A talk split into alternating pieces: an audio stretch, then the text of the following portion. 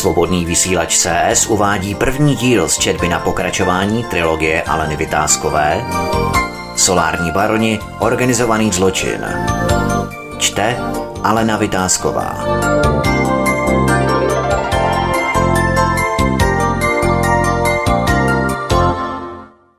Těšil se na večer. Lobista vždy uměl vše řešit, že si na něj nespomněl dříve. Setkali se úplně přesně sedli si do zadního salonku, který byl u hlavní části klubu.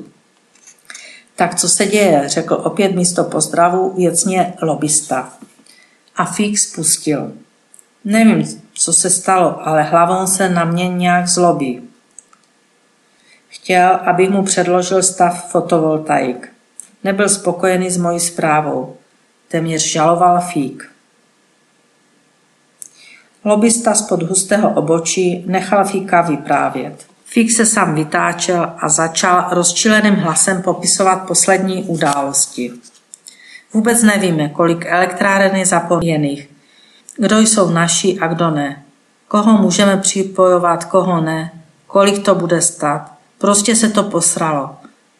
Dokonce mi hlavou řekl, že jsem hňub a že ať nepočítám, že mě v úřadě nechají. Lobista to nevydržel a skočil mu do řeči. Ty debile, tak to jsi mu neuměl něco napovídat. To fakt neuměl, odpovídá upocený skrček. Musíme zavolat modrookého, jinak s tím nehneme. Nedělej paniku. Zajdu za čistým a nastrčíme místo tebe toho tvého boža. Já nevím, je to průser. I Fislové říkali, že je to průser. Že se na to vykašlou a prokurátoři a soudci, že za nějakou debilní elektrárnu u nich doma klid nebudou. Podívej, uklidni se. Vrátil se zase do role lobista. Neuklidním, to místo mám slíbené, nechci žádnou změnu. Dodrží se vše, co bylo dohodnuto. Tak to v této situaci silně pochybuji, řekl zostrá lobista a Fík skoprněl. Tom jako na zavolanou přišel modrooky a přisedl si, za ním hned lopata a elegán. Připojili se tiše k hovoru. Fík chtěl zopakovat a zjednodušit celý problém a začal. Oni mi chtějí vyfouknout moje místo. To již si ho nikdo nevšímal a ostatní se bavili mezi sebou. Elegan mlčel a poslouchal. Vidím to fakt jako dost velký problém. Na pár dnů se uklidíme, zajistím akci a u moře na klidném místě vše probereme a zvolíme další postup. Řekl lobista modrookému. Já ale nikam nepojedu. Vzpamatoval se Fík Pamatuješ si, jak jsme to připravovali a nakonec jsme se posrali. Tím myslel ten incident po špitále, kde je poprvé uviděla Elis. Ne, já nikam již nejedu, já se nenechám odstavit, já mám své elektrárny. Mrmlal stále dokola jako smyslu zbavený. Jeho spurnost, se kterou se domáhal potvrzení, že jeho tři elektrárny mu nikdo již nemůže vzít, i když mají mírný sklus s dostavbou, Začala jít všem na nervy. Aniž by si ho kdokoliv z nich všímal, Fík stále opakoval. Já jsem nejdůležitější. Já vám ty licence vydávám a uvidíte, můžete se podělat. Budete mě ještě prosit, abych vám pomohl. A nepojedu nikam. Ty vaše výlety již znám. Děvky, chlast, žrádlo. Jo, a já odjedu a vy mě vystrnádíte z kšeftu. Nejedu a oči se mu podlily krví. A to, že nebudu šéfovat další období, tak toho šánci pr, s tím nepočítejte. To by s vámi teprve zatočil. Plukovník mi pomůže vás dostat do tepláku. Já mám vysokou školu na rozdíl od vás. Já jsem měl v první třídě samé jedničky. Vyhrál jsem ve druhé třídě recitační soutěž. A poslouchejte ho šanci. Kdo zajistil potvrzení u vlády, že se nemusí měnit vyhláška? No která vyhláška? Mluvil již sám pro sebe zblázněný fík. No, ta vyhláška, která určovala technické podmínky. Bez ní byste byli všichni namydleni. To byste nemohli tak rejžovat. Kdo vám zajistil u IDA těch pět miliard? Donosil igelit. No tak, žádné chytračení. Nebo na vás pošlu třeba SNB. V rozčílení zapomněl, že se změnil režim a že tato složka již neexistuje. Vy si jejte třeba do pr... nedořekl. Tak poslouchej, zvedl hlas lopata. Za prvé tě nikdo nezve, za druhé máš průser ty, že jsi to neuměl uhlídat. Za třetí máme práci na vysoké intelektuální úrovni a toho ty fakt nejsi schopen. Kurva, jestli se cokoliv provalí, tak je po tobě, debile. A teď urychleně vypadni nebo zavolám ochranku.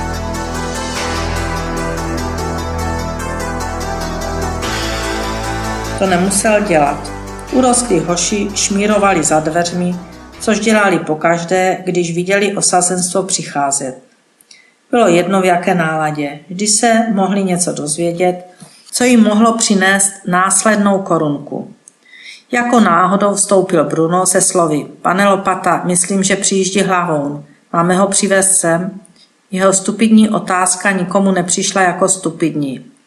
Hlavou se nikdy nikoho neptal. Kam má v klubu jít? Šel sám, kamkoliv chtěl, dělal, co se mu chtělo a všude se klaněli a byli rádi, že ho vidí nebo že o ně zavadí okem. Když někomu podal omylem na pozdrav ruku, tak byli i takoví, kteří si ji týden nemili. Fík, když uslyšel hlavou, popadl dva chlebíčky, strčil je ze zvyku do kapsy, zakopl o Elegánovu nohu, narazil do Bruna, který ho jemným bodičkem vyhodil ze dveří. Věděl, že fík je otravný hmyz, který je trpěn jen proto, že ho potřebují. Bruno působil jednoduše.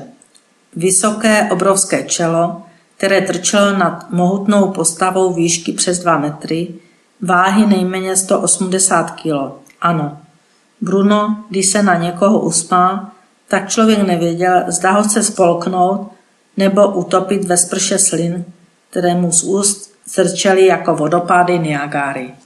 Bruno pochopil, že se může na Fíkovi vydovádět a tak ho šel doprovodit k autu. Fík se zoufale pověsil na Bruna a začal mu plačky vyprávět. Víš, já jsem všem pomáhal. Chodil na výstavy, chválil ty jejich blbé obrázky. A Bruno si začal užívat zborceného fíka. Ale fíku chválil obrázky. Co je to za blbost? Vždyť neznáš ani ladu. A to poznám i já. Tak jak si mohl chválit Filu? Bruno nahodil udičku. Pochopitelně věděl, že Kvido a Modrooky mají Filu protože ten plagiát sám maloval. Nechal přes svého znalce ocenit, potvrdit pravost díla, no a konec konců to byl dost dobrý biznis. V duchu si při konverzaci se zoufalým fíkem připomínal Bruno své umělecké začátky. Rád trávil svůj volný čas malbou, ale nikdo to nevěděl. Nebyl zase až tak blbý, aby si nespočítal, že by ho to mohlo stát i život. Jako malíř by se neuživil, ale plagiáty uměl dokonale. Ve spojení s auční síni, znalci a celou skupinou obchodníků dokázal vydělat velké peníze. Dělal ochranku mocným jen proto, že uměl dát typy, jaké umělecké dílo těmto filutům nabídnout. Rádi se vžívali do role filantropů, podporovatelů umění, mecenášů dobrátků jak říkával děda Bruna. V nich je dobroty, jak v prdeli cukru. Když tak maloval Rembrandta, Filu Slavíčka, Namaloval podle fotky cokoliv. Broukal si u toho různé písničky, které sám skládal. Neměli vůbec rým, notu, ale to nevadilo. Nejraději měl Hello Blation. Nevíš, kde je tu Bramboration? Zdravstvuj, Mandelination. Nět já neznaju, já to, že turist. Písničku si sám složil a jak jsem říkal, podnět k této skladbě je umělecký. Ve skutečnosti to byl vtip, který miloval. V době studené války vysadili američané mandelinku, aby šla zničit brambory ve východním sektoru. Mandelinka dosedne padákem v obilí. jak tak jde cestičkou v obilí s baťuškem na zádech a hledá bramborové pole, potká blechu, také s baťuškem na zádech a zeptá se Hello Blation, where is here bramboration? A blecha odpoví Já neznaju, já tože turist. Po tomto vtipu se Bruno divoce rozřechtá a dával ho k dobru pokaždé, když potkal někoho, o kom si myslel, že ho nezná. Byl rád, že Fík vlastní také jedno jeho dílo Slavíčka. Byl levný, něco přes 3 miliony korun.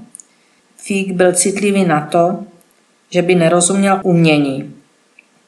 Vždy, když byl pozván na návštěvu, aby obdivoval díla významných umělců v soukromých sbírkách, tak si nabifloval nějaké životopisy umělců, styl a průběh jejich vývoje a tvorbu. Zpočátku si pletl kubismus s naivismem a surrealismem. Surrealismus mu nic neříkal. Další styly smotal dohromady. Jelikož většinou všichni byli na stejné intelektuální úrovni v oblasti umění, tak tam mohl chytračit. Bruno se většinou těchto akcí účastnil jako ochranka, vždy tam byla díla v souhrné hodnotě několik desítek, někdy i stovek milionů korun. Většinou to byla díla vyrobena Brunem a on se obdivoval plný nadšení svým výtvorům. Bouchalo šampaňské, jedli se exkluzivní kanapky a mezi tím mecenáši umění obdivovali obrázky z dílny Bruna. Bruno se rychle spamatoval a začal přitakávat. To víš, chtěl jsem tě jen trochu rozveselit. To přece ví každý, že jsi expert. Máš vkus a taky víš, co chceš. To víš, až ti budou ty tvé elektrárny vydělávat, tak určitě bys měl investovat do umění. Je to trvalá hodnota a navíc roste.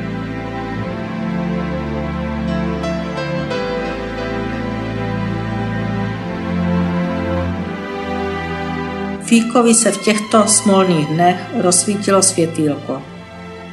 Začal na chvíli přemýšlet, jak miliony, které bude vydělávat, bude investovat do umění. Koupí si filu také. A to bude modrooky koukat. A začal cestou k autu rozvíjet svoji představu na hlas. Bruno, to je dobrý nápad. Koupím si stejného filu, jak má modrooky. Ať se podělá vstekem, až ho u mě uvidí. Brunovi se zachtělo namalovat ještě jednoho filu, jako pro modrookého, ale i hned put sebezáchovy zapracoval a jen tak bez projevu velkého zájmu se začal vyptávat. Jak to myslíš stejného filu? Jako autora? A máš na mysli nějaké konkrétní jeho dílo? No jasně, to, co má modrooky. Bruno začal přemýšlet, že by poznal, že to je plagiát. Proto se znovu zeptal. Ale modrooky má originál. Ty chceš nějakou kopii? Ne, jak kopii? Já chci originál, stejný jako má modrooky. Fíku, ale originál je vždy jen jeden a ten má modrooky. Ty mu ho chceš ukrást?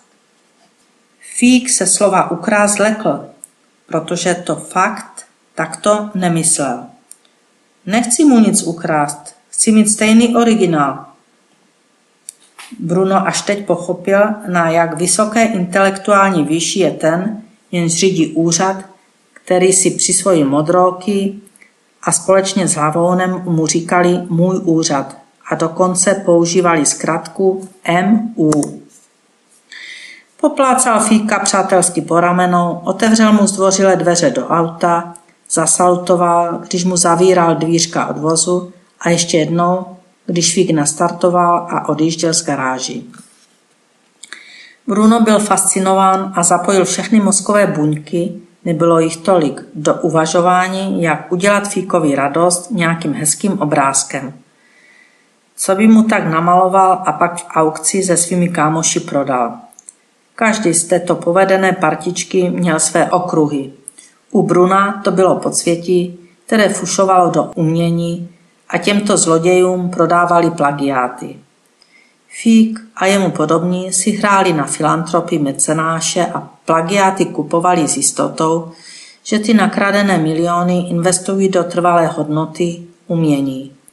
Bylo to smutné, ale pro koho smutnější? Kdo z nich byl horší? Bruno a jeho děda si mysleli, že ti druzí. No a kdyby mecenáši zjistili, že mají plagiát, za který zaplatili miliony korun, tak by si mysleli, že ti podvodníci jsou oni.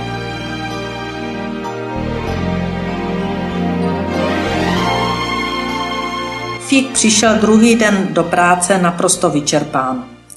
Celou noc nespal a na umění zcela zapomněl. Cítil, že akce, kterou připravili před pár lety, má drobné trhliny. Dokonce měl pocit, že trhliny jsou hlubší než propast macocha. A do toho ještě změna politické scény, kdy čistý nebyl do projektu přizván a tudíž může dělat problémy.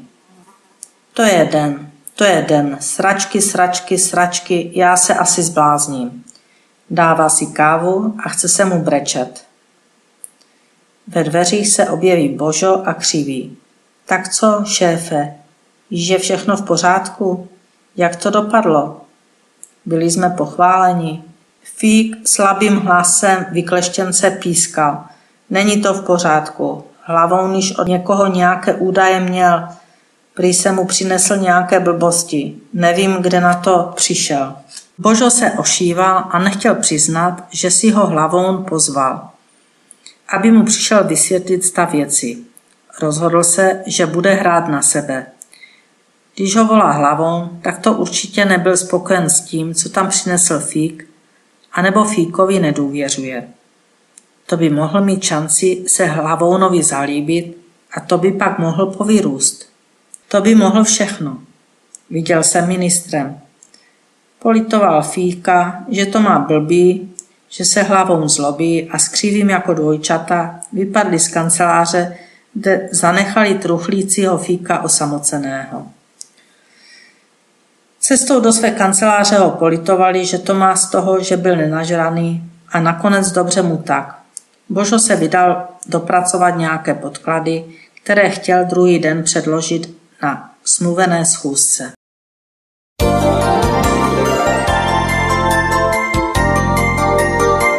Svobodný vysílač CS uváděl první díl z četby na pokračování trilogie Aleny Vytázkové Solární baroni, organizovaný zločin.